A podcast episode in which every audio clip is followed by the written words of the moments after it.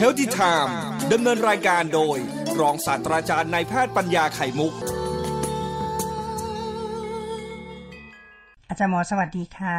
สวัสดีครับทุกนาครับมาแล้วครับก็สัญญากับท่านผู้ฟังไว้ว่าสัปดาห์นี้เราจะพูดเรื่องเกี่ยวกับอินซูลิน การที่อินซูลินดื้อดื้อต่ออินซูลินฮะ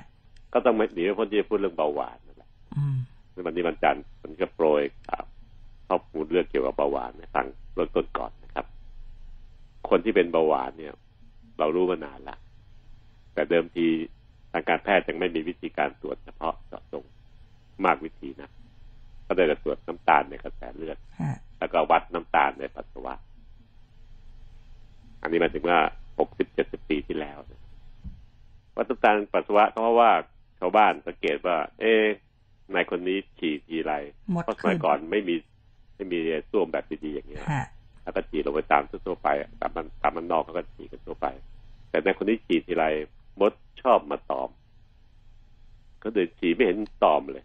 คนนี้ทำไมชอบมาตอมเรื่อยสุดท้ายก็รู้ว่าเออตอนทีไรมันก็มีปัญหาตามมาทุกทีก็เลยเรียกคนกลุ่มนี้ว่าเบาหวาน เพราะว่าเบาแปลว่าปัสสาวะหลานที่ฟังลุงหมออยู่ก็ถามคุณพ่อแม่ดูแล้วกันนะครับ เบาหวานเพราะว่ามันน้ำตาลมันชอบมดมดชอบน้ำตาล ตาลก็ชอบมดด้วยนั้นเบาเบาหวานคือคนที่มีปัสสาวะ มีน้ำตาลออกมาเยอะกว่าธรรมดา ศึกษาศึกษาไปสักพักหนึ่งก็รู้ว่า อ๋อ ไตเนี่ย เขาจะต้องพยายามที่จะกรองของเสียของที่เกินในกระแสเลือดออกไปทิ้งซะทางปัสสาวะโดยยิ่งของที่ละลายน้ำได้ อะไรละลายน้ำได้บ้างก็เยอะแยะเลยนะครับรวมทั้งน้ำตาลเนี่ยน้ำตาลกลูโคสเนี่ยก็ละลายน้ำได้เราก็รู้อยู่แล้ว นั้นเมื่อน้ำตาลกลูโคสสูงในร่างกาย มันก็ต้องถูกกำจัดออกทางไตไตจะกรองน้ำตาลให้ลงไปเหลือค่าเป็นค่าปกติ เพื่อให้ในกระแสเลือดนั้นไม่ข้นเกินไป ถ้ามีน้ำตาลเยอะ มันจะเป็นคล้ายน้ำเชื่อมถ้าเปรียบเทียบกับที่เราคุ้นเคยถ้าน้ำตาลหวานทั่วไปก็คือ มันก็ใสๆหวานๆแต่ถ้ามันเข้มมากเกินไป น้ำตาลมีเยอะเกินไป ก็จะเรียกว่าน้ำเชื่อมจะเหนียวว่าจะข้น ซึ่งมีผลทำให้เกิดเป็นพิษต่อของหลายๆอย่างในกระแสเลือด เช่น เป็นพิษต่อเม็ดเลือดแดงเพราะในเม็ดเลือดแดงมีธาตุเหล็กเป็นส่วนประกอบสำคัญฮีโมโกลบินครับนั้นธาตุเหล็กเหล่านี้เราสังเกตว่าเหล็กเหล็กดัดอะไรพวกเนี้ยว่าโดนของหวานของชื้นก็จะขึ้นสนิมง่ายอืมอันใดจากนั้นถ้าน้ำตาลมีเลือดเข้มเกินไปอือฮึคือมากกว่าค่าปกติค่ะก็จะเป็นลักษณะคล้ายกับน้ำเชื่อม ก็จะไปโดนธาตุเหล็กในเม็ดเลือดแดงก็จะเกิดเป็นสนิมขึ้นได้อืมก็ทำให้มีปัญหา ซึ่งเรากับพลิกสถานการณ์เอาค่าที่ไม่ดีอย่างเงี้ย ในเม็ดเลือดแดงเนี่ย ห้องแลบบังเอิญเขาวัดได้ว่ามันเข้มเท่าไหร่เป็นเสียหายไปเท่าไหร่แล้วโดนน้ำตาลเท่าไหร่ก็วัดเป็นค่าน้ำตาลสะสม หรือภาษาแพทย์เรียกว่าฮีโมโกลบิน A1C A1C A1C กลับเอามาใช้ในการช่วยวินิจฉัยโรคเบาหวานอ่าปัจจุบันนี้ หมอทั้งโลกทั้งโลกนี้ใช้ค่าน้ำตาลสะสมเนี่ย เป็นตัวชี้บ่งการดูแลตัวเอง พฤติกรรมการกินของคนไข้เป็นอย่างไร เพื่อจะใช้ในการพิจารณาปรับลดปรับเพิ่มยาเบาหวานร่วมกับการตรวจน้ำตาล ที่เราต้องอดอาหาร8ชั่วโมงไปเจาะของตัวร่วมกันนะครับดังการที่เรามีน้ำตาลมากเกินไปในกระแสเลือดไตต้องกรองทิ้งทำให้ปัสสาวะมีน้ำตาล จนกระทั่งมดมันชอบมาตอมฉี่ของคนกลุ่มนี้ ต่อมาในห้องแลบเขาก็ตรวจน้ำตาลได้ด้วยตรวจกลูโคสในน้ำตาลก็เลยตรวจมาตรฐานจริงๆ ก็คือร่างกายเนี่ยพยายามจะปรับตัวเสมอเลย ถ้าเรากินน้ำตาลกินอาหารใดๆก็ตามแต่มันจะปรับถูกย่อยเสร็จก็กลายจะเป็นน้ำตาลดังนั้นการที่จะตรวจน้ำตาลถ้าค่าจริงๆของคนเบาหวาน เดิมทีก็จะใช้ให้คนไข้อดอาหาร8ชั่วโมง คือไม่กินอะไรภายใน8ชั่วโมงก่อนจะก่อนจะถูกเจาะเลือด เพื่อให้ร่างกายมันตัวปรับสภาพสมดุลตัวเองจนจบซะก่อน แล้วดูซิว่ามีน้ำตาลเหลือตกค้างในกระแสเลือด พอดีพอดีหรือมากเกินไป หรือน้อยเกินไปโดยการเจาะหาค่าในกระแสเลือดเลย ซึ่งเป็นค่าที่แม่นแม่นกว่าปัสสาวะปัสสาวะแต่ก่อนที่เราก็ตรวจได้อยู่แล้วล่ะน้ำตาลมีเท่าไหร่เท่าไหร่ใช้เป็นค่าหนึ่งบวกสองบวกสามบวกสี่บวกนะครับในปัสสาวะ แต่ค่าจะหยาบกว่าเมื่อเทียบค่าในเลือด ปัจจุบันนี้จึงนิยมเจาะค่าในเลือด ไม่ได้ตรวจปัสสาวะละเพราะค่ามันจะหยาบกว่าส่วนเส้นเลือดก็เพียงพอถ้าฟังถึงต้องถูกพยาบาลเขาบอกว่าเจาะเลือดนะคะ คุณหมอสั่งให้เจาะเลือดดูหน่อย แต่ต้องอดอาหารก่อนแปดชั่วโมงไอ้คำว่าแปดชั่วโมงเนี่ยเป้าหมายของของคุณหมอก็คือต้องการจะตรวจค่าเบาหวานนี่แหละค่าเดียวแหละ ส่วนค่าตัวอื่นๆ ค่าตับค่าไตนั้น มันไม่ต้องอดอาหารก็เจาะได้ เพราะค่าไม่ได้เปลี่ยนแปลงมากแต่เปลี่ยนแปลงมากก็คือค่าน้ำตาล ถ้าเราอดอาหารไม่จริง ไม่จริงนะครับว่าแอบกินนู่นกินนี่เผลอกินด้วยนะค่าน้ำตาลจะเปลี่ยนแปลงไปทำให้หมอไม่ได้ใช้ยากในการที่เราจะอดอาหารตามแนะนำก็คือแปดชั่วโมงอย่าเพิ่งกินอะไรนะครับ แล้วก็มาถึงเจาะไปถึงโรงพยาบาลตอนเช้าเจ็ดโมงเจ็ดโมงครึ่งข้อแหลกเขาเปิดละก็เจาะจึ๊ก จาะเสร็จเมื่อไหร่ก็วันนั้นแหละครับ ได้เวลารับประทานอาหารของตัวเองได้ เพราะหิวมาแปดชั่วโมงแล้วตั้งแต่เที่ยงคืนเมื่อวานนี้ยังไม่ได้กินเลย เห็นว่าครับว่าที่ที่มาที่ไปของการเจาะเลือด การที่ทำไมต้องตรวจหาน้ำตาลสะสม หรือฮีโมโกลบิน A1C อาการตรวจปัสสาวะร่วมด้วยนั้นมีที่มาที่ไปเบาหวานมีหลายประเภทครับ ประเภทที่หนึ่งประเภทที่สองประเภทที่เกี่ยวกับการท้อง แล้วก็ ประเภทที่เกิดจากอุบัติเหตุหลายๆอย่างจะทำให้เกิดตับอ่อนมีปัญหาสร้างอินซูลินยากก็แล้วแต่จะจะพิจารณาลงทั้งพวกภูมิแพ้ตัวเองด้วยนะครับ มีหลายเหตุ แต่เหตุที่ใหญ่ที่สุดนะครับเก้าสิบกว่าเปอร์เซ็นต์คนเบาหวานเนี่ย เป็นประเภทที่สองฟังมากไปนะครับ ยกนิ้วชูสองนิ้วประเภทที่สองประเภทหนึ่งนั้นก็คือเกิดในพวกส่วนใหญ่เกิดในเด็กเล็ก ๆ เกิดจากการที่ตับอ่อนของน้องหนูเขาเนี่ย ซึ่งเป็นโรงงานสร้างอินซูลิน ไม่ค่อยสร้างอินซูลิน สร้างน้อย หรือเด็กบางคนไม่สร้างเลยแต่ด้วยเหตุของใดๆก็ตามแต่หรือเหตุของภูมิคุ้มกันตัวเองทำลายตับอ่อนก็จับก็ตามนะครับ แล้วแล้วแต่เหตุแต่เป็นระบบเบาหวานแบบที่หนึ่งซึ่งพบไม่เยอะหรอกครับ เด็กๆจะมีอาการนี้ได้ ซึ่งก็ต้องการการตรวจสอบจากคุณหมอเด็กตั้งแต่ตอนเด็กอยู่น้อยๆแล้วก็รักษาไป ส่วนใหญ่แล้วเมื่อโรงงานสร้างตับคือตับอ่อนที่สร้างอินซูลินไม่ทำงาน เราจึงมักนิยมรักษาโดยการฉีดอินซูลินให้เด็กเหล่านี้เลยฉีดทุกวันวันละเข็มวันละเข็มวันละเข็ม ซึ่งก่อนจะฉีดได้ก็ต้องมีการไต่เตหรือตรวจหาขนาดที่พอดีพอดีสำหรับตัวเด็กน้อยคนนี้ แต่ละคนด้วยเพราะหนึ่งนั้นจึงเป็นสิ่งที่เด็กจะลำบากหน่อย ก็ต้องถูกฉีดยาทุกวันนะครับคุณพ่อคุณแม่ก็จะลำบากนิดต้องจัดการเรื่องเกี่ยวกับยาให้ลูก พื่อไปชดเชยอินซูลินที่ร่างกายไม่สร้าง หรือสร้างน้อยจนไม่พอใช้อันนี้กรณีของอินซูลินมันไม่ถูกสร้างจากโรงงาน ก็คือตับอ่อนหรือสร้างน้อยจนไม่พอใช้นะครับ ประเภทที่สองก็คือกลุ่มที่อินซูลินมันร่างกายเนี่ย ดื้อต่อผลของอินซูลิน อินซูลินจึงออกฤทธิ์ในในร่างกายที่ระดับเซลล์ไม่ได้ ที่จะพูดต่อไปนะครับ ท่านฟัง ลองมาร์กเรียงเรียงตัวไว้ก่อนนะครับประเภทที่หนึ่งนั้นเกิดในเด็กเล็ก ๆ เพราะอินซูลินนั้นไม่ถูกสร้างจากตับอ่อน ซึ่งเป็นโรงงานสร้างมันหรือสร้างมันน้อยเกินไป อันนี้เราจะไม่พูดในวันในสัปดาห์นี้นะครับ เพราะว่าเป็นเหตุเฉพาะเฉพาะเจาะจงของเด็กน้อยๆนะครับจะเกิดในเด็กน้อย ผู้ใหญ่ก็มีได้ครับ แต่ว่ามันนานๆเจอทีซึ่งส่วนใหญ่เกิดจากภูมิแพ้ตัวเองทำลายตับอ่อนทำให้ไม่มีอินซูลิน อันนี้ก็เพศเพศหนึ่งครับ เพศสองที่เราพูดเมื่อกี้นี้ก็คือ เกิดจากการที่เราเติบโตขึ้นมาแล้ว ไม่เป็นเบาหวาน แต่พออายุมากขึ้นหน่อย การกินการอยู่ไม่ค่อยดี เริ่มมีอ้วนลงพุงผมว่ามันเน้นเรื่องอ้วนลงพุงตรงประเภทที่สองเพศนี้นะครับ มีผลทำให้ต้องอธิบายต่อไปว่ามันมันเกิดดื้อเพราะอะไร เป็นมีผลทำให้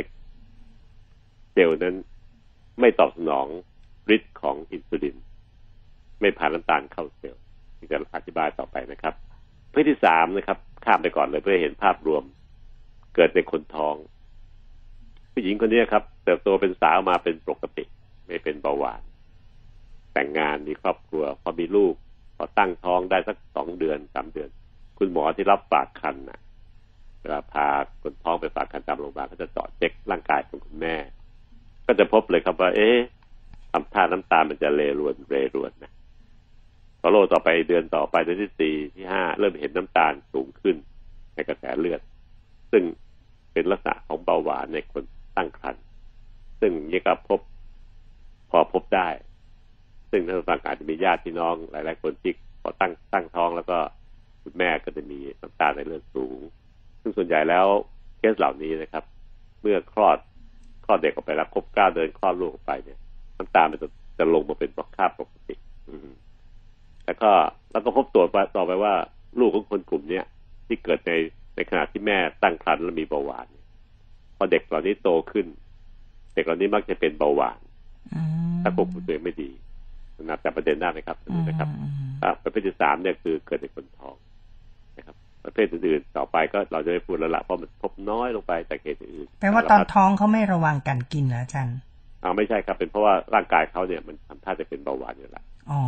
พ อท้องมันมีภาวะที่แม่ต้อง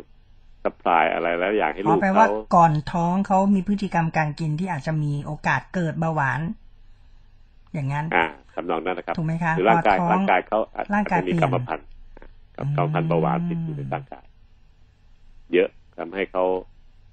พอท้องปั๊บเนี่ย สภาพของแม่ที่ตั้งท้องมันมันเครียดหลายอย่างค่ะ มันต้องเพิ่มอะไรหลายอย่างให้ลูกเพื่อเตรียมพร้อมอืมอยู่กับลูกได้หนึ่งหนึ่งปาก เลี้ยงสองสองคนอืมตัวเอง แล้วก็ลูกในท้องด้วยอืมอืมมันก็เลยทำให้คุณแม่เนี่ย เกิดสเปรย์แล้วก็เกิดพลิกสถานการณ์กลับเป็นเบาหวานธรรมดาแต่หายได้ดีพอหลังคลอดปั๊บคุณแม่เหล่านี้มักจะไม่ค่อยมีปัญหาเบาหวานก็จะลดลงไปเอง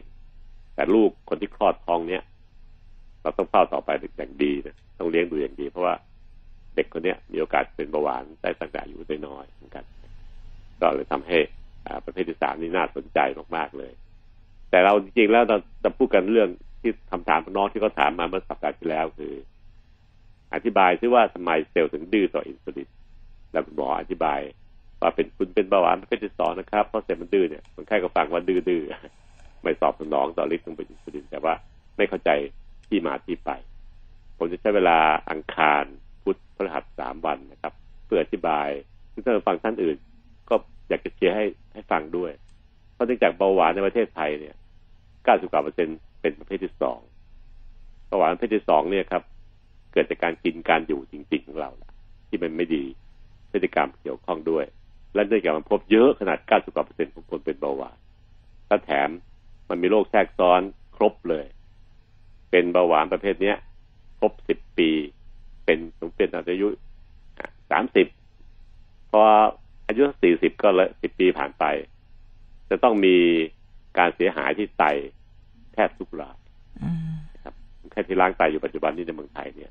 ครึ่งหนึ่งนะครับ มาจากเหตุเบาหวานประเภทที่สองนี่แหละ แล้วก็เป็นต่อไปอีกห้าปี คือครบสิบห้าปี เริ่มเป็นสามสิบสิบห้าปีก็สี่สิบห้ามักจะต้องมีปัญหาเรื่องเกี่ยวกับดวงตา ภาพจะเริ่มมัวมัวๆลงเพราะจอจอรับภาพในดวงตามันเสียหายไปตามเหตุของเบาหวาน เป็นโรคแทรกซ้อนของเบาหวานไตตา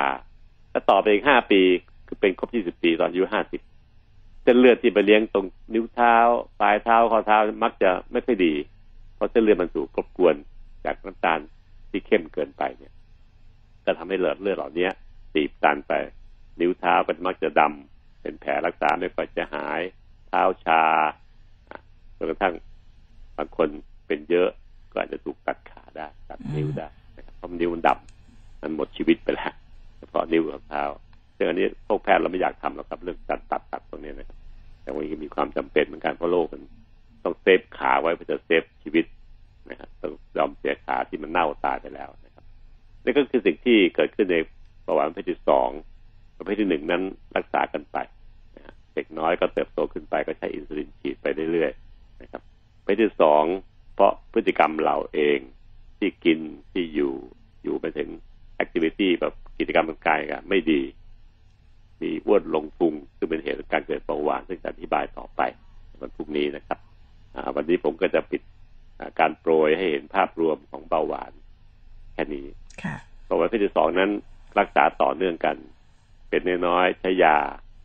กดลดเบาหวานลดน้ำตาลนะครับ ถ้าเป็นมากขึ้นก็ใช้อินซูลินฉีดสลับกับยาบ้าง ปรับพฤติกรรมการกินการอยู่ให้ดี ลดอ้วนลงพุงลงให้ได้ ก็มักจะควบคุมเบาหวานประเภทนี้ยอยู่กันไปถึงแก่ถึงเท่านะครับ โดยที่ไม่ไม่เกิดโรคแทรกซ้อนรุนแรงที่ไตที่ตาที่เท้ามากนัก อันนี้ก็คือเป้าหมายการรักษาเบาหวานซึ่งจะอธิบายต่อไป แต่ทั้งหมดทั้งหลายแหล่นี้ครับ ขอสรุปว่ามันมีเหตุมาจากกรรมพันธุ์หวานนี่มีเหตุมาจากกรรมพันธุ์นะครับ เราก็พบแล้วว่ามันมันจริง ถึงแม้จะเหตุกรรมพันธ์นั้นมันไม่รุนแรงเหมือนโรคบางโรค แต่มันก็พอพอปานกลางนั่นแหละ ก็ไม่ใช่เบานะนั้นเราก็จะพบได้ว่าการดูแลเรื่องเกี่ยวกับเบาหวานนั้น ก็ควรจะต้องดูแลอย่างดีในคนไข้กลุ่มที่มีประวัติพ่อคุณแม่ปู่ย่าตายายเป็นเบาหวาน และอย่าลืมนะครับ ถ้าประมาทตัวเองกินอยู่ไม่ดี ปล่อยให้อ้วนลงพุงมากเกินไป กินนักหนาเกินไป อาจจะเป็นต้นตระกูลคนแรกของเบาหวานก็ได้ในสายเลือดของท่าน แต่กันนี้ไม่ไม่ใช่เรื่องหน้าพิลมเพราะว่าลูกหลานเรามันจะต้องรับผลกรรมพันธุ์นี้ไปด้วย ถ้าเราเริ่มต้นเป็นต้นตระกูลแรกของเบาหวาน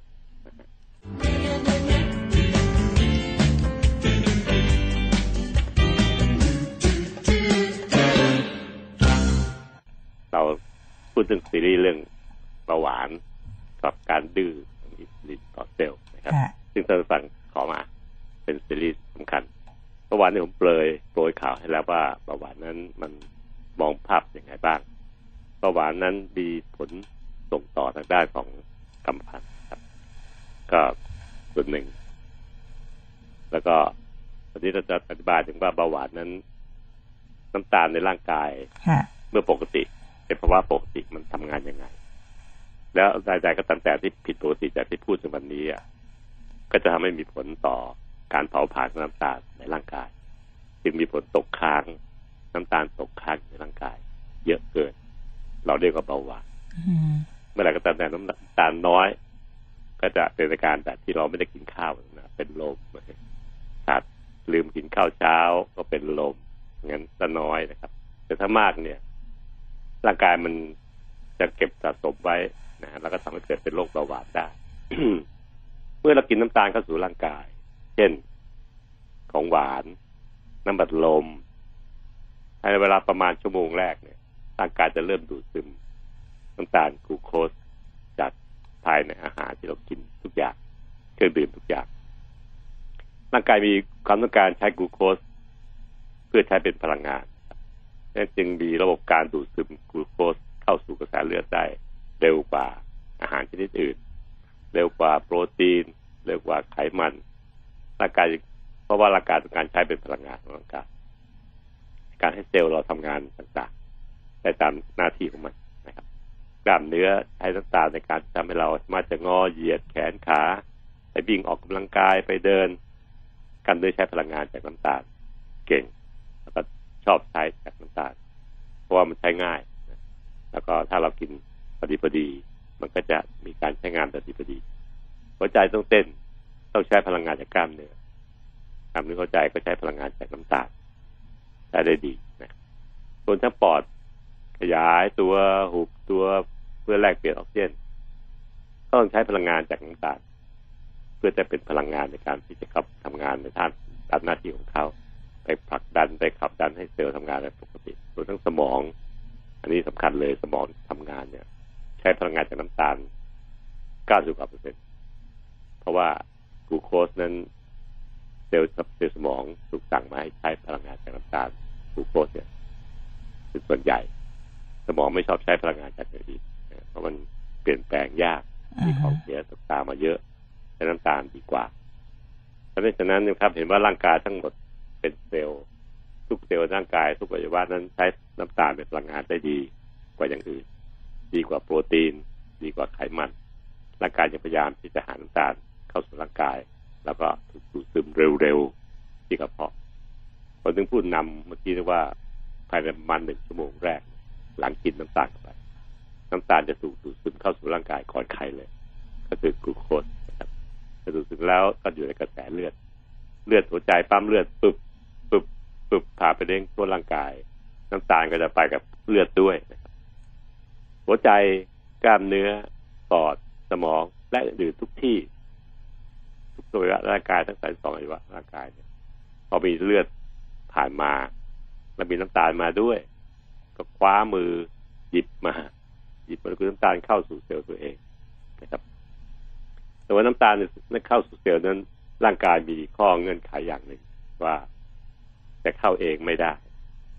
แม้เซลล์ต้องการน้ำตาลขนาดไหนก็ตามแต่ ธรรมชาติบอกว่าคนที่เชื่อมนุษย์เนี่ย คือคนเนี่ยมนุษย์ ที่มีโครโมโซม 23 คู่มนุษย์เนี่ยจะไม่สามารถเอาน้ำตาลกลูโคสเข้าเซลล์เองได้ ถึงแม้อยากได้ยังไงก็ตามแต่เหตุผลเพราะธรรมชาตินั้นกลัวว่าน้ำตาลกลูโคสจะเข้าเซลล์เยอะเกินไป เยอะเกินไปในเซลล์เนี่ยจะเกิดปัญหาในเซลล์ได้เพราะมันจะเข้มข้นเกินไปเปรียบเสมือนน้ำตาล น้ำหวานธรรมดากับน้ำเชื่อม ถ้าร่างกายต้องการแค่ความเข้มข้นขนาดน้ำหวาน แต่ร่างกายมันเกิด ไม่มีใครควบคุมน้ำตาลเข้าเยอะเกินไป ก็จะเป็นน้ำเชื่อม มีผลทำให้เซลล์นั้นหนืดอืมข้นจนเกินไป คิดถึงน้ำเชื่อมเหนียวเหนียวๆแล้วนะอืมครับ เนี่ยคือเหตุผลที่ผมว่าร่างกายทำไมต้องสั่งว่าน้ำตาลถึงแม้ฉันอยากได้เธอแค่ไหนก็ตามแต่นะแต่เธอจะมุดเข้ามาในเซลล์เองไม่ได้นะอืมไม่ได้ต้องมีคนต้องพาไปหาตัวต้องมีตัวควบคุมนะอืมคุมปริมาณไม่ให้มันเข้า จนกระทั่งเป็นน้ำเชื่อมอืมหวานเข้มจนเกินไป ตัวที่คุมตัวนี้ก็คืออินซูลินครับอันนี้ผมอธิบายให้ชาวบ้านฟังนะครับ อ่า ผู้ฟังที่เป็นแพทย์เป็นนักวิชาการฟังอยู่จะอ่ารู้เรื่องอินซูลินทำงานอีกแบบหนึ่งค่ะแต่ว่าเป้าหมายคือแบบนี้แหละครับอันนี้คือคุยให้ชาวบ้านฟังเข้าใจง่ายใช่ครับใช่ครับ การที่ใช้อินซูลินมาเป็นตัวควบคุมปริมาณน้ำตาล ให้เข้าสู่ร่างกายในขนาดที่พอดีพอดี ในร่างกายและในเลือดจะได้ไม่มีเอ่อความเข้มน้ำตาลมากจนเกินไปนี่เอง มีผลทำให้น้ำตาลต้องไปเกาะกับอินซูลินเพื่อจะให้อินซูลินพาเข้าไปในเซลล์นะครับตรงนี้เองเป็นสิ่งที่มีผลทำให้ร่างกายเนี่ย ที่เป็นคนที่แตกกับคนอื่น เช่นเวลาเป็นเบาหวานเนี่ยๆอืมเซลล์มันดันดื้อต่ออินซูลินไม่ยอมให้อินซูลินพาน้ำตาลเข้าเซลล์ ได้อย่างใจหมาย เช่นเข้าไปร้อยหนึ่งอินซูลินมาร้อยตัวพานน้ำตาลเข้าเซลล์ร้อยตัวเลย แต่คนเป็นเบาหวานนั้น อินซูลินมาร้อยตัวสมมติตัวตัวเลขนะครับพาน้ำตาลควรจะเข้าร้อยร้อยร้อยตัวได้ด้วย แต่กลายเป็นว่าเซลล์นั้นดื้อไม่ยอมเปิดประตูรับอินซูลินเข้าร้อยตัว เช่นเปิดให้เข้าแค่หกสิบตัวก็พอละอีกสี่สิบตัวไม่ให้เข้า ซึ่งความจริงแล้วมันต้องได้เข้าหมด เพราะอินซูลินคำนวณแล้วว่าจะพาน้ำตาลเข้าเซลล์เท่าไหร่อย่างเงี้ยครับ เป็นตัวอย่างที่ผมอธิบายให้ฟัง คนเหล่านี้จึงเกิดเป็นเบาหวานขึ้น เพราะน้ำตาลเข้าเซลล์ไม่ได้ ก็ต้องกลับไปอยู่ในกระแสเลือดเหมือนเดิม หรือตกค้างอยู่ในกระแสเลือดธรรมดามันควรจะถูกเข้าเซลล์ไปแล้วถูกเผาผ่านใช้เป็นพลังงาน ให้เซลล์ทำงานได้ไปหมดจนหมดไปแต่เข้าไม่ได้ ในเซลล์ก็ขาดแคลนน้ำตาล ข้างนอกเซลล์ก็ตกค้างน่าพอเห็นภาพนะครับ เพราะเซลล์ไม่ยอมเปิดประตูรับอินซูลินเข้าไป อันนี้คือปัญหาที่เกิดจากคนที่เป็นเบาหวานเพศที่สองคำถามถามว่าทำไมเซลล์ถึงเกิดไม่ยอมรับอินซูลินเข้าทั้งร้อยเซลล์เหมือนกับคนปกติเข้า เหตุผลก็เพราะว่ามันถูกยุ จากม็อบในร่างกาย ม็อบในร่างกายที่มายุเซลล์ไม่ให้ไม่ให้รับหมด ให้มันดื้อให้อินซูลินเข้าไม่ได้หมด อย่างที่ต้องการ ก็คือ ไขมันในช่องท้องนะครับและไขมันในร่างกายบางตัว ไขมันเหล่านี้เองเมื่อมีปริมาณมากขึ้น ก็จะสร้างสารบางตัวขึ้นมาจากไขมันเอง ที่เยอะ เช่น สาร adiponectin นะครับ เป็นตัวอย่างนะครับ ซึ่งสารเหล่านี้เองนะครับ จะไปยุให้เซลล์ปกติของเราเนี่ย เซลล์หัวใจเซลล์ปอดเซลล์ไตเซลล์ตับเนี่ย ซึ่งเคยอยากได้น้ำตาลเข้าเซลล์มาก เพราะต้องการใช้เป็นพลังงาน เป็นเซลล์กล้ามเนื้อเซลล์สมอง กับดื้อต่อการรับอินซูลินเข้าไปนะครับ เมื่อมันดื้อต่ออินซูลิน แต่อินซูลินเป็นตัวพาน้ำตาลเข้ามีผลก็คือทำให้อินซูลินนั้นพาน้ำตาลเข้าเซลล์ไม่ได้เต็มที่ครับ กับตกค้างอยู่ในกระแสเลือดเข้าเซลล์ไม่ได้ จึงไม่ถูกเผาผลาญเข้าอยู่ในกระแสเลือด เราเข็มแต่ลิงไปเจาะเลือดคนคนไข้มาวัดที่ห้องแลบอืมน้ำตาลในเลือดก็สูงสิเพ ราะมันเข้าไปเผาไม่ไม่หมดนานไม่ของนะอืมถ้ามันเข้าไปเผาหมดเจาะเลือดมาเท่าไหร่ก็ต่ำกว่าร้อยร้อยมิลลิกรัมเปอร์เซ็นต์อืมค่าน้ำตาลแต่พอมันเข้าเซลล์ไม่ได้เพราะเซลล์มันดื้อไม่ยอมเปิดประตูรับไอตัวพาเข้าคืออินซูลินน้ำตาลก็ไม่ถูกพาเข้าไปได้ไปด้วยนะครับตกค้างในกระแสเลือดเจาะทีไรก็ร้อยแปดสิบสองร้อยเงี้ยห้องแลบก็เขา report ตรงๆซื่อๆเพราะน้ำตาลมันตกค้างอยู่ในกระแสเลือด มันเข้าเซลล์ไปเผาไม่ได้ ก็เลยทำให้มีปัญหานะครับ ส่วนเจ้าตัวของใครเองนั้น ที่เป็นเบาหวานนั้น เซลล์ต้องการน้ำตาลซะเหลือเหลือเกิน แต่เซลล์ดันดื้อไม่ยอมรับอินซูลินเข้ามาน้ำตาลเข้าเซลล์ไม่ได้เซลล์ก็อ่อนแอนะครับ เป็นโรคนู้นโรคนี้เป็นปัญหาเป็นที่ไต เป็นที่ตา แล้วก็เป็นที่เท้า เซลล์เท้าก็ชา เป็นแผลเซลล์ดำไม่มีเลือดไปเลี้ยงอะไรพวกนี้เป็นตัวอย่างนะครับผลก็ตามมาเป็นกระบวนการ เหตุผลเพราะ เซลล์มันดื้อต่ออินซูลิน ซึ่งมันควรไม่ควรจะดื้อเลย เกิดมาเป็นเซลล์ตัวเองขึ้นมาก็น่าจะรับอินซูลินเข้าตามปกติที่ตัวต้องการใช้ ต้องการร้อย ก็น่าจะเปิดประตูรับให้อินซูลินผ่านน้ำตาลเข้ามาร้อย จะได้ต้องการน้ำตาล จะได้น้ำตาลใช้ตามปกติ แต่ดันไปดื้อตัวเนี้ยก็เลยขาดแคลนน้ำตาลขาดแคลนเข้าเสียไม่ได้เซลล์เสียหาย แต่ไปตกค้างในกระแสเลือด เราก็เลยตกแล้วก็เลยจับ เจาะเลือดทีไรเป็นน้ำตาลเลือดก็เลยข้นเลือดไปข้นแล้วก็มีปัญหากับหลอดเลือดอืมหลมีอปัดญหาเลือกัดบก็เป็นเลยเลืออัดกแดเสงบอืมเป็นแดงเป็นสนิมง่ายรวมทั้งเป็นปัญหาต่อโรคตาเป็นตัวอย่างชัดเจน นี่คือภาพรวมนะครับตอนนี้ผมจะอธิบายว่าอินซูลินมันเปรียบเสมือนรถกระบะรถกระบะที่เราถอยจากโชว์รูมมาเนี่ยนะแล้วก็ขับอยู่ข้างหน้าในแคปข้างหน้า ช่องว่างข้างหลังคือกระบะก็ว่างอยู่ แล้วมันเป็นบรรทุกน้ำตาลเข้าเซลล์ได้ยังไงต้องฟังต่อวันพรุ่งนี้นะครับหลานด้วยนะครับ ซึ่งอันนี้เป็นคำอธิบายว่าเบาหวานประเภทที่สองนั้น เกิดเพราะเหตุนี้เองใครไปยุให้เซลล์มันไม่ยอมเปิดประตูรับอินซูลินเข้าตามขนาดที่ตัวต้องการอันนี้ตัวองอยากได้นักหนา แต่ไม่รับซะอย่างนั้นแหละเออทำไมเป็นอย่างนั้นได้ ก็เป็นความรู้ใหม่ลึก ซึ่งบอกว่าอธิบายว่า เบาหวานคือน้ำตาลในเลือดสูงจริงนะครับ แต่เป็นเหตุที่สองเหตุที่หนึ่งก็คือไขมันในท้องและไขมันที่สะสมอยู่ทั่วร่างกาย เป็นตัวเหตุที่หนึ่งที่ไปยุเซลล์ให้ดื้อต่ออินซูลินน้ำตาลจึงตกค้างในกระแสเลือดเป็นเหตุที่สองที่เราเจาะเจอ เราไปเจาะเลือดตรวจเหตุที่สองก็คือน้ำตาลในกระแสเลือดที่มันสูงกว่าธรรมดา สูงกว่าหนึ่งร้อยค่าปกติ แต่จริงๆแล้วเหตุจริงๆเกิดจากไขมันในท้อง ถึงได้มีสโลแกนมาชวนให้คนไทย ลดพุงลดลดโรโรคคโรคเหล่านี้หัวแถวคือเบาหวานนะครับถือธงนำอยู่หน้าขบวนเลยเบาหวานเนี่ยพร้อมเดินนำไปตลอดเวลา อ่าแล้วมีน้องๆอีกสิบกว่าสิบกว่าโรคนะครับเบาหวานความดันอัมพฤกษ์อัมพาตหัวใจขาดเลือดอะไรเยอะโรคเกาต์โรคอะไรเยอะแยะหมดเลย เดินตามเป็นขบวน เบาหวานเป็นพี่ใหญ่ถือธงอยู่หน้าแถว เป็นหัวขบวน เดินนำเข้าร่างกายเรา เราเผลอเมื่อไหร่มันมามันนั้นเขาถึงบอกว่าหนึ่งอ้วนลงพุงอ้วนลงพุงหนึ่งคน จะมีโรคสิบหกโรค ยืนเข้าแถวอยู่หน้ารั้วบ้านเรา นอกรั้วบ้านเราอืมยืนรอ เผลอเมื่อไหร่พี่เผลอเมื่อไหร่ผมเข้าบ้านพี่แน่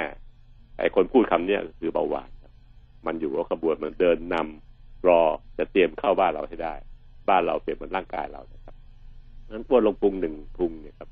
มีผลทำให้เกิดเบาหวานประเภทที่สองประเภทที่สองเนี่ยเป็นเบาหวานที่เยอะมากในคนไทยนะครับค่ะแล้วก็เข้าสู่ร่างกายเรา แล้วก็จะพาอื่นๆตามมาพอเบาหวานเข้ามาพัว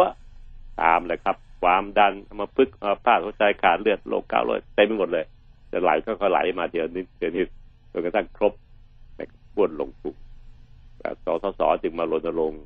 ลดพุงลดโรคนะครับ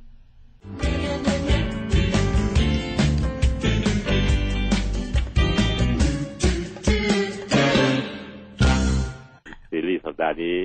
เราจะพูดเรื่องเบาหวานในประเด็นอะไรประเด็นโดยเฉพาะยิ่งประเด็นของเบาหวานประเภทที่สองประเภทที่สองกลุ่มที่มีเซลล์เราเนี่ย มันดื้อต่ออินซูลิน ซึ่งพบได้บ่อยในคนที่มีอายุกลางคนขึ้นไปนะครับ ก็โดยที่เกิดมาตอนเกิดจากพ่อพ่อแม่มาเราไม่ได้เป็นเบาหวานอือฮึตอนเป็นวัยรุ่นก็ไม่ได้เป็นเบาหวานนะตอนดำเนินชีวิตทำงานต่างหาก เริ่มกินเริ่มอยู่เยอะขึ้นรูปร่างก็เริ่มป่อง ออกมาทางด้านข้าง ที่เรียกว่าน้ำหนักเกินแล้วก็เข้าสู่ภาวะอ้วนเข้าสู่ภาวะอ้วนลงพุงพัฒนาเป็นขั้นตอนไปแล้วเบาหวานก็เริ่มโผล่มาให้เห็นนะครับแถวสามสิบสี่สิบเลขสามสิบสี่เลขห้าตอนนี้ก็จะเริ่มเบาหวานมา กลุ่มนี้ครับ พบบ่อยมาก เยอะมากเบาหวานทั้งหมดเนี่ยจะมีกลุ่มนี้ประมาณ90เปอร์เซ็นต์ จากนี้ไปเราจะมาพูดพฤหัสเราไม่พูดถึงเรื่องของเบาหวานในเด็ก ที่เรียกว่าประเภทที่หนึ่งไม่พูดแล้วนะครับมาพูดประเภทที่สองอย่างเดียวเพราะว่าพบบ่อยมากแล้วก็ทำให้คนเนี่ยมีปัญหาแทรกซ้อนเยอะมาก ประเภทที่สองน้ำตาลในเลือด มันจะกินน้ำตาลเข้าไป กินอาหารเข้าไป กินแป้งเข้าไป ทั้งอาหารนั้นจะเป็นของหวาน ที่เป็นแป้งล้วนแล้วแต่ถูกย่อยที่กระเพาะอาหารทั้งสิ้นครับท่านฟังครับกรุณาจินตนาการตามด้วย พอพอย่อยเสร็จปุ๊บ น้ำตาลทั้งหมดจะมุ่งเข้าสู่เลือดเรา ก็จะมีการดูดซึมผ่านทางกระเพาะอาหารลำไส้เล็กต่างๆเนี่ยเข้าสู่สู่เส้นเลือด น้ำตาลจะเข้าสู่เส้นเลือดได้ต้องย่อยถูกย่อยให้เป็นน้ำตาลโมเลกุลเล็กสุดก็คือน้ำตาลกลูโคสน้ำตาลกลูโคสซึ่งธรรมชาติรู้ว่าใช้เป็นพลังงาน แต่ในเลือดไม่มีเตาเผาพลังงานเหล่านี้ มีเตาเผาเฉพาะในเซลล์เท่านั้น เซลล์สมองเซลล์ตับเซลล์กระดูกเซลล์เซลล์ปอดต่างๆนี้สามารถจะเผาได้โดยเฉพาะยิ่งเซลล์กล้ามเนื้อซึ่งมีเตาเผาอยู่เยอะที่สุด เป็นอันดับสองรองจากตับ แต่ตับนี่เราไม่เอามาใช้ในการ burn เพราะว่ามันต้องถนอมไว้ใช้สำหรับกรณีที่ต้องให้ทำลายสารพิษทำลายพวกแอลกอฮอล์จากเหล้าจากเบียร์ที่เรากินเข้าไปนั้นหน้าที่มันมีความสำคัญมากกว่า ร่างกายจึงถนอมตับเอาไว้ เพื่อทำหน้าที่เหล่านั้น โดยเฉพาะที่มันยุ่งยากกว่าคนอื่นทำแทนไม่ได้ ตับทำได้คนเดียวส่วนการออก burn แคลอรี่จะเผาแคลอรี่ต่างเนี่ย จะใช้กล้ามเนื้อเป็นหลัก เห็นไหมครับว่าเราก็มาออกแบบเพื่อให้คนเนี่ย ไปใช้แรงกายในการวิ่งจ็อกกิ้งเต้นแอโรบิกในการเดินในการทำกิจกรรมต่างๆ เพื่อใช้กล้ามเนื้อเพราะกล้ามเนื้อมีเตาเผาพลังงาน เป็นเบอร์สองรองจากตับในร่างกายเรานี้นะครับ ไขมันเป็นตัวที่มีเตาเผาน้อยที่สุดหนึ่งเซลล์ไขมันมีเตาเผาเพียงแค่สามเตา เตาเผาอันนี้สำหรับหลานที่เรียนก็คือไมโตคอนเดรียแต่กล้ามเนื้อมีประมาณพันแปดร้อยเตาต่อเซลล์เซลล์หนึ่งมีพันแปดร้อยดูสิครับแตกต่างกับ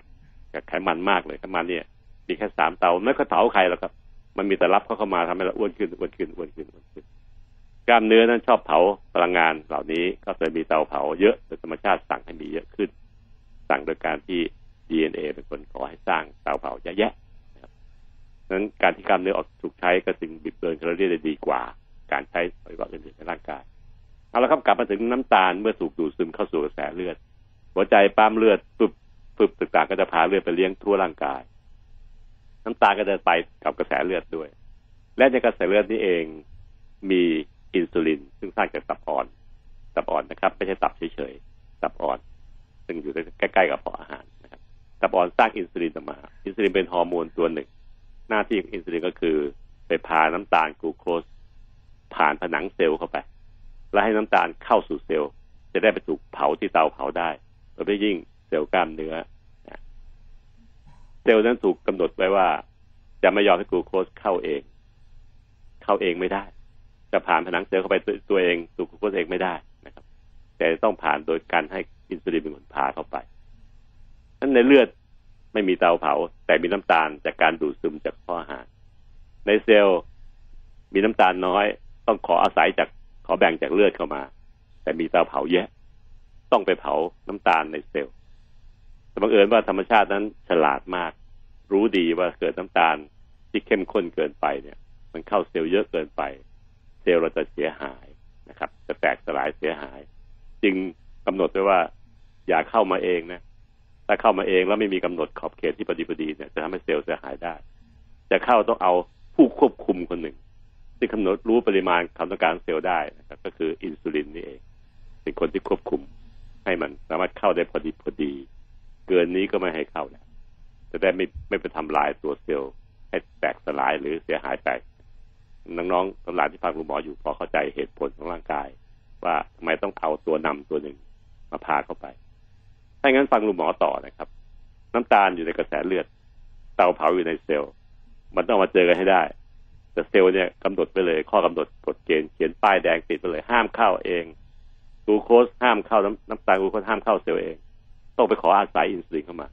เราจึงเปรียบอินซูลินในกระแสเลือดเนี่ยที่สร้างกับตับอ่อนเนี่ยเหมือนรถกระบะรถกระบะเห็นภาพนะครับ ข้างหน้ามีแคปที่คนไข้คนขับก็จะขับได้ มีคนโดยสารนั่งข้างๆในหนึ่งคนเป็นที่ขับรถยนต์ แต่กระบะด้านหลังนั้นไปต้อบรรทุกของ กระบะที่อินซูลินเนี่ย ข้างหน้าขับได้นะครับ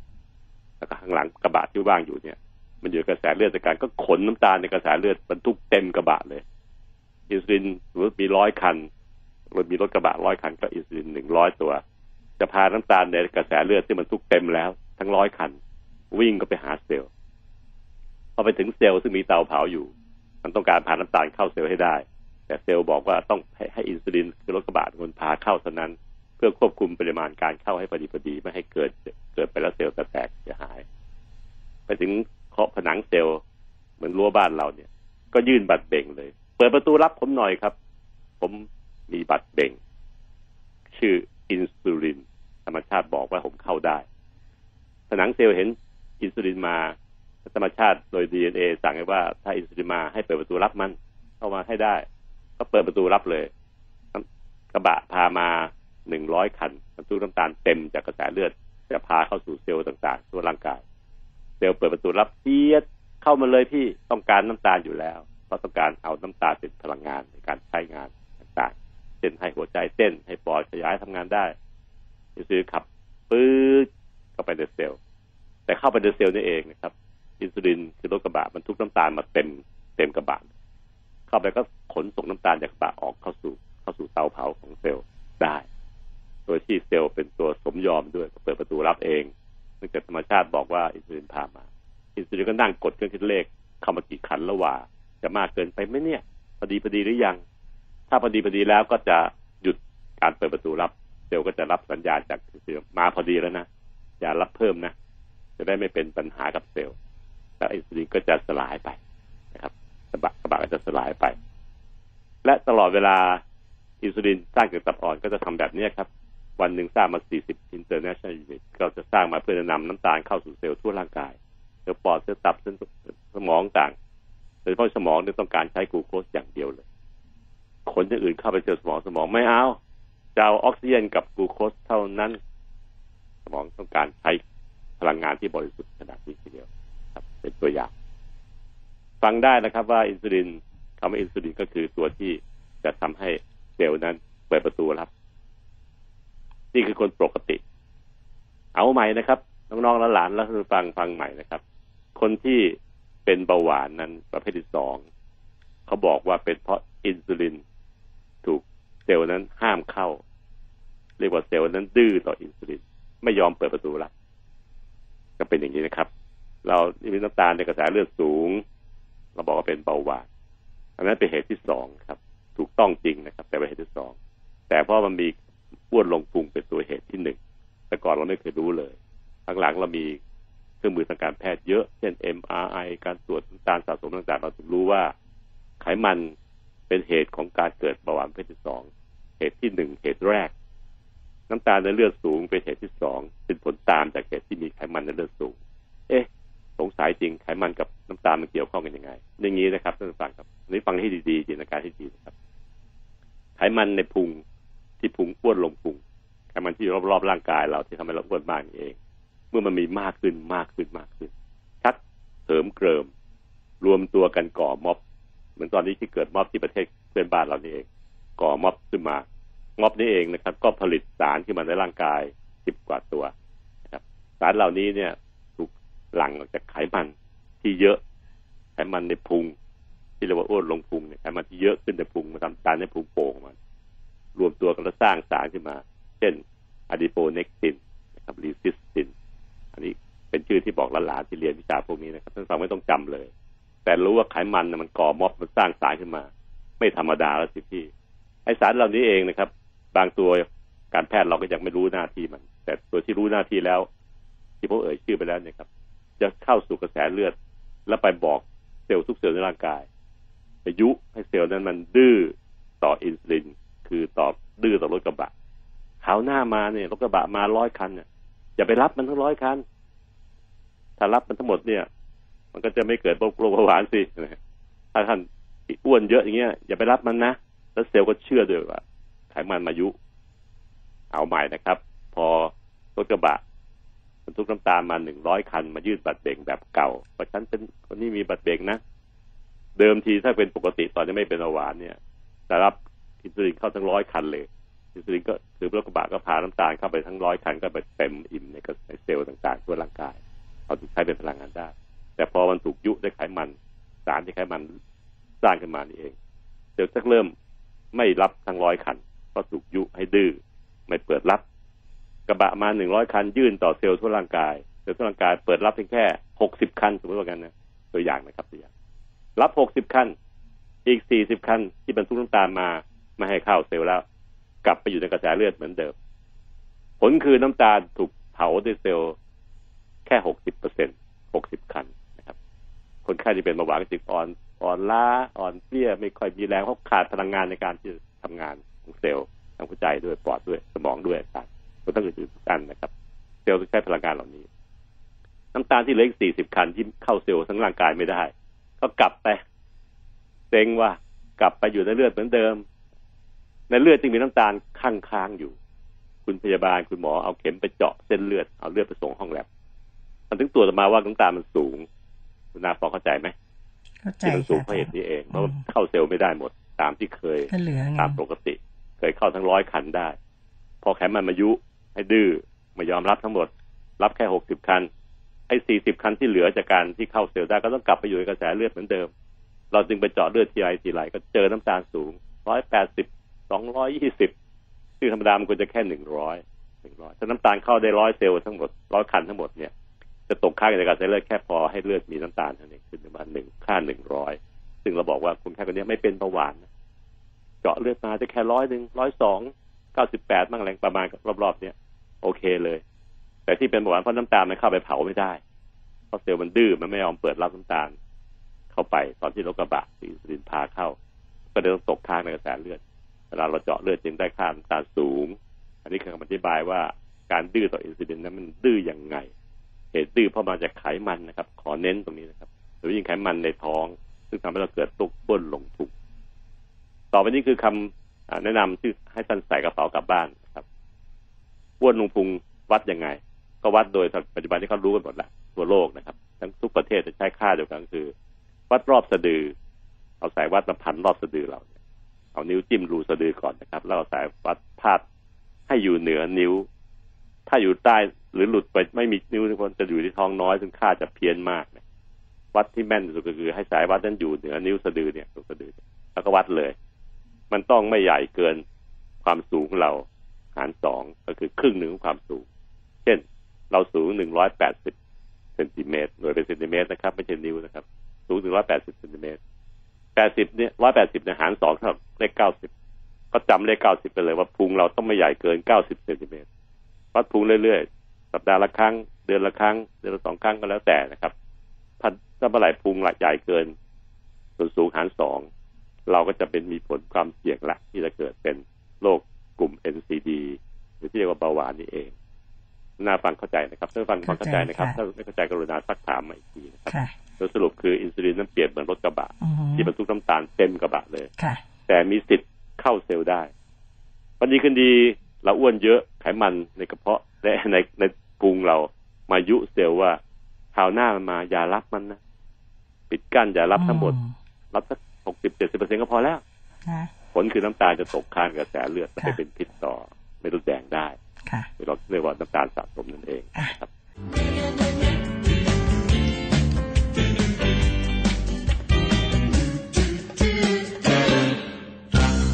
แล้วก็ผิดที่เรื่องเบาหวานประเภทที่สองหรือการที่เซลล์นั้นดื้อต่ออินซูลิน แล้วทำให้เป็นเบาหวานค่ะเราอธิบายเบาหวานไปแล้วนะว่า เหตุที่เกิดเบาหวานประเภทที่สองเนี่ย คือประเภทที่เกิดขึ้นในคนที่ เกิดมาจากเด็กๆแล้วไม่เป็นเบาหวานหรอกแต่ดำเนินชีวิตไปสักพักหนึ่งอายุมากขึ้นสามสิบสี่สิบปี ก็เริ่มมีเบาหวานพัฒนาขึ้นในร่างกาย ซึ่งอันเนี้ยส่วนใหญ่แล้วมันจะเกิดจากการที่มีไขมันในร่างกายเยอะโดยเฉพาะยิ่งที่บริเวณพุงในท้องบ้วนลงพุงนั่นเองนะครับ การที่จะดูแลตัวเองนั้นเพื่อจะให้ ปลอดภัยจากการที่จะเกิดเป็นเบาหวานประเภทนี้แบบมากมายก็คือ พยายามควบคุม การกินการอยู่ตัวเอง แล้วก็หวังว่าจะทำให้พุงนะมันลดลงไป ลดลงขนาดไหน ก็ลงขนาดที่ว่าจะทำให้เส้นวัดเส้นทวัดรอบพุงผ่านรูสะดือเนี่ยแต่ก็ไม่ใหญ่กว่า ความสูงของเราเนี่ยทางสองนะครับหน่วยเป็นเซนเช่นสูงร้อยแปดสิบ หารสองก็คือเก้าสิบต้องกำเลขเก้าสิบไว้เพื่อจะวัดรอบพุงอย่าให้มันเกิน90เซนถ้าเกินกก็มีโอกาสจะทำให้เราเสี่ยงต่อการเกิดโรคเบาหวาน แล้วก็การเป็นเบาหวานถ้าเป็นอยู่แล้วก็จะเป็นมากขึ้น ถ้าเราลดลดพุงลง ความเสี่ยงการเกิดเป็นเบาหวานในร่างกายเราก็จะลดน้อยลงตามไปด้วย หรือถ้าเป็นอยู่แล้ว อาการเบาหวานก็จะค่อยๆดีขึ้นนะครับ ค่อยมีความรุนแรงน้อยลงโรคแทรกซ้อนจะน้อยลงตามไปด้วย มื่อมีความเกี่ยวพันระหว่างขนาดของรอบพุงกับลักษณะของโรคเบาหวานที่เกิดขึ้นคืออ้วนลงพุงนี่เองทำให้เรามารณรงค์ให้คนไทย และคนอื่นๆทั่วโลกได้รับรู้เรื่องของการที่มีมีพุงใหญ่แล้วมีปัญหาแทรกซ้อนต่างๆเกิดขึ้นตามมาเช่นเบาหวานความดันต่างๆการลดพุงก็คือการที่จะลดไขมันทั้งตัวนั่นแหละ ครับอย่าให้อ้วน จะลงเร็วกว่าน้ำหนักนิดหนึ่งเพราะน้ำหนักเนี่ยมันจะวัดส่วนอื่นร่างกายด้วยทั้งน้ำหนักจริงมันทั้งทั้งหมดล่างแหละนะครับแม้กระทั่งสิ่งขับถ่ายบางอย่าง เช่นปัสสาวะอุจจาระก็ถูกชั่งไปด้วย แต่วัดรอบพุงเนี่ย มันไปวัดที่จำนวนไขมันที่เกิดขึ้นในพุงเลย ก็จะเป็นตัวกำหนดชัดเจนกว่าที่การที่เรายอมรับว่าการที่จะลดพุงเท่ากับการลดโรคภัยไข้เจ็บนี่เอง จะมีผลต่อไปถึงโรคอื่นอีกหลายหลายโรคนะครับ ที่มันจะเกิดขึ้นในกลุ่มของ NCD โรค NCD ก็คือโรคกลุ่มที่เกิดจากพฤติกรรมการกินการอยู่ของเราเนี่ยครับ ไม่มีเชื้อโรคเป็นเหตุหรอก แต่เกิดจากการกินการอยู่ การสูบบุหรี่ การกินเหล้า การเครียด ซึ่งเหล่านี้ก็คือกลุ่มที่เบาหวานเป็นผู้นำเป็นหัวขบวนมันดีนะครับ คือเบาหวานความดันอัมพฤกษ์อัมพาตหัวใจขาดเลือดเกา เล็ดเลือดเข้าเสื่อมต่างๆด้แยกหมดนะครับ การที่เราจะลดพุงนั้นปัจจุบันนี้ก็มีคลิปที่แนะนำเรื่องพวกนี้อยู่ใน YouTube หลายคลิปนะครับโดยยิ่งของสสสก็ทำไว้ ก็จะรณรงค์เรื่องการลดพุงลดโรค เป็นสโลแกนทีเดียวลดพุงลดโรคพุงใหญ่ไม่ใช่เรื่องดีเรื่องการที่เราจะออกกำลังกายกินอาหารให้ดีนั้น ต้องพยายามที่จะควบคุม อย่าให้พุงใหญ่เกินความสูงพันสองซึ่งท่านก็จะ สามารถจะใช้วัดได้ไปเรื่อยๆ มันไม่ค่อยเปลี่ยนแปลงเร็วในการวัดสักเดือนละครั้งสองครั้ง ก็จะทำให้เรามีกำลังใจแล้วก็มีแรงบันดาลใจที่จะไม่ทำให้อ้วนขึ้นนาวัดเคยวัดไหมไม่กล้าวัดนะอาจารย์ ดูด้วยตาก็รู้ว่าเกินแน่ ผมเองผมก็พยายามวัดนะ ค่ะแล้วก็มีสายวัดที่บางทีบางเรากองก็ทำไว้เพื่อวัดง่าย